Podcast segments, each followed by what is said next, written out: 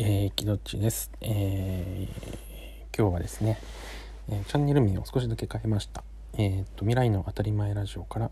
えお悩み相談ラジオに変えました。ということで、え今回からね、あの、いろんなお悩み相談に答えていくような、えラジオを、え織り交ぜていきたいなと思っております。はい、ということで、今回のお悩みなんですけれども、これまでですね、あのまあ、仕事を中心に、まあ、1000人以上のね、えー、方の、まあ、仕事探しとかあの仕事をしながらの、えー、キャリア相談みたいなことを、まあ、1000人以上やってきました。で、えーと、合わせて、えーまあ、企業の方とか経営者向けの組織論の勉強とかね、えー、研究なんかも、えー、してきてわけなんですけども、えー、まあ、いろんな経営者のね、え経営課題、え組織課題についての、まあ、悩みなんかにも、まあ、なんかいろいろと答えていけるようになりつつあるなということで、えそういったあ人生仕事みたいなところから、まあ、経営組織づくりみたいなところまでね、えー、幅広くお悩み相談していきたいなと思っております。はい、では、えー、今回はね初回ということで、え、これまで1000人以上のキャリア相談に乗ってきて特に多かった悩みかなと思います。それは、まあ、自分のやりたいことが分かりませんという悩みですね。えー、自分は何がやりたいのか分からない。今やっている仕事はまあなんとかやれているんだけれどもこれから先ずっと続けていく感じでもないしなじゃあ何やりたいって言われたらわからないな。やりたいことがわからないから次の仕事も探せないな。ということで、まあ、半分惰性で今の仕事を続けているっていう人も、えー、たくさん見てきてましたし、えー、もう仕事を辞めた後ですね、次の仕事探す上で、えー、どんな仕事がいいのかな。探す時、例えばハローワークに行くとか、えまあ、エージェントに行って紹介を受ける時にどんな仕事がいいのかっていうのがわからないから、え悩んで、いるっていう方はね、あのー、たくさん見てきました。はい。で、えっ、と、こんなやりたいことわからないなっていう方向けに、もし何かね、あのー、アドバイスというか、え、伝えていけるとしたら、おそらく僕はこう言います。やりたいことなんて考えるなっていうですね。え、やりたいことって、えー、なんだろうって思う人めっちゃいると思いますね。で、えー、見つけるために多くの方は自己分析をするっていうのがねこれ一般的なやり方で、えー、自分探しの旅に出るとかね、えー、まあ、いろんなやり方ですね。なんかこう就活セミナー的な自己分析をやり始めたりだとか、えー、誰かに相談をしたりだとかえー、それこそ旅に出るとかね、そういったことをしたりする人もいれば、自己啓発本読むみたいな人もいるかもしれないですね。まあ、そういういろんなことをやって、自分って何なんだろうなとか、自分に向いていることって何なんだろうなとかね、考える人たくさんいるんですけど、まあ、僕から言わせると、自分が何がやりたいのかっていうことを考える必要はもう一切ありません。ね、えー、一切ないと思っています。えー、というのもですね、ちょっと皆さんにお聞きしたいなと思っているんですけど自分が何をやりたいのかを考えることに何のメリットがありますか？っていうのをね是非考えてみてほしいなと思います。このこれを機会に。自分が何がやりたいのかを考えることに何のメリットがあるのか、えー、僕は、えー、デメリットこそたくさんあれどメリットは、えー、ほぼ一つもないと思っています、えこれ本当にこう大まじでですね、えやって思ってます。えー、メリットあるだろうと。メリットだらけだろう。むしろそれをしなきゃいけないだろうと思い込んでいる人は多分たくさんいると思うんですけど、それって本当にメリットなんですかっていうのをね、ちょっと今一度考えたいなと思います。例えば、えー、と想定されるメリット。まあ、自分がやりたいことが分かると自分に合った仕事が見つけれるとか自分に合った会社が見つかるとかそうすると、えー、ストレスなく、えー、働き続けれて、えー、幸せだろうと、えー、会社も幸せ自分も幸せなんじゃないかというふうに感じる人が多いのかなと、えー、そうしているんですけれども。まずですね、えー、まあ、多くの方ですね、まあ、全員100人たら100人全員とまでは言わないですけど、まあ、多くの方が今の自分の、え、経験値とか知っている知識とか、え、できることとかの範囲中で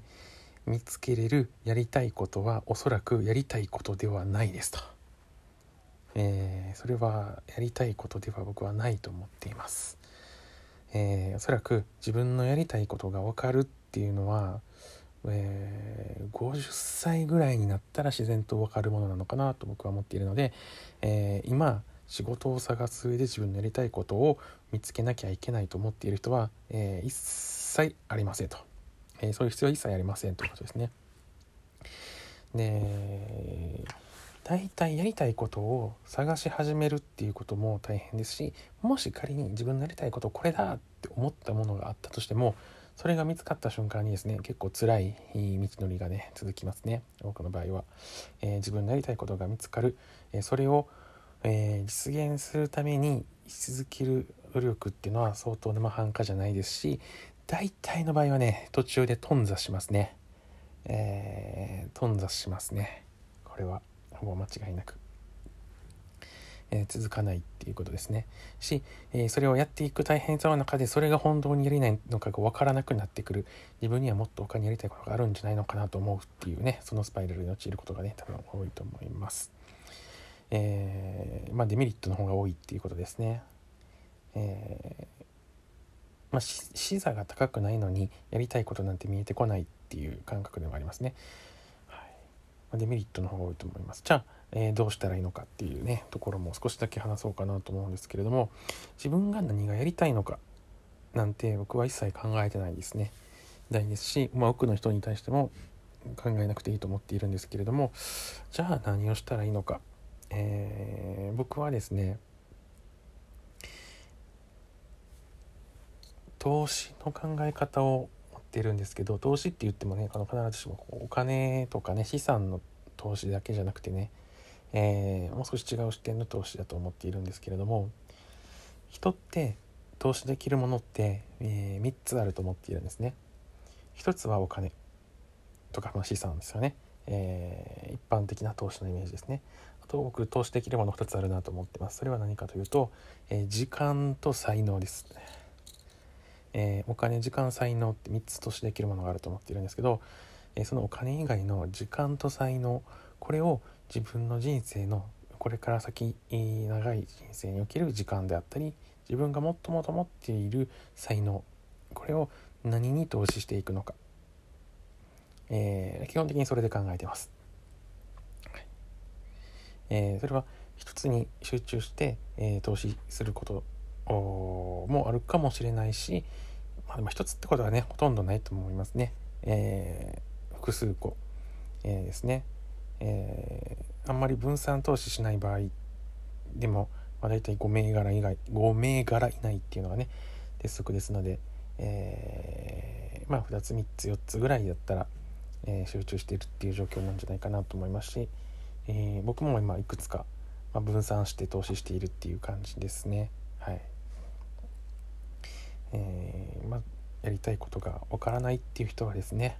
えー、自分が何がやりたいのかと考えるのではなくて、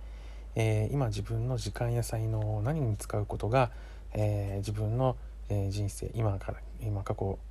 え未来におけるねえ人生において何が一番、え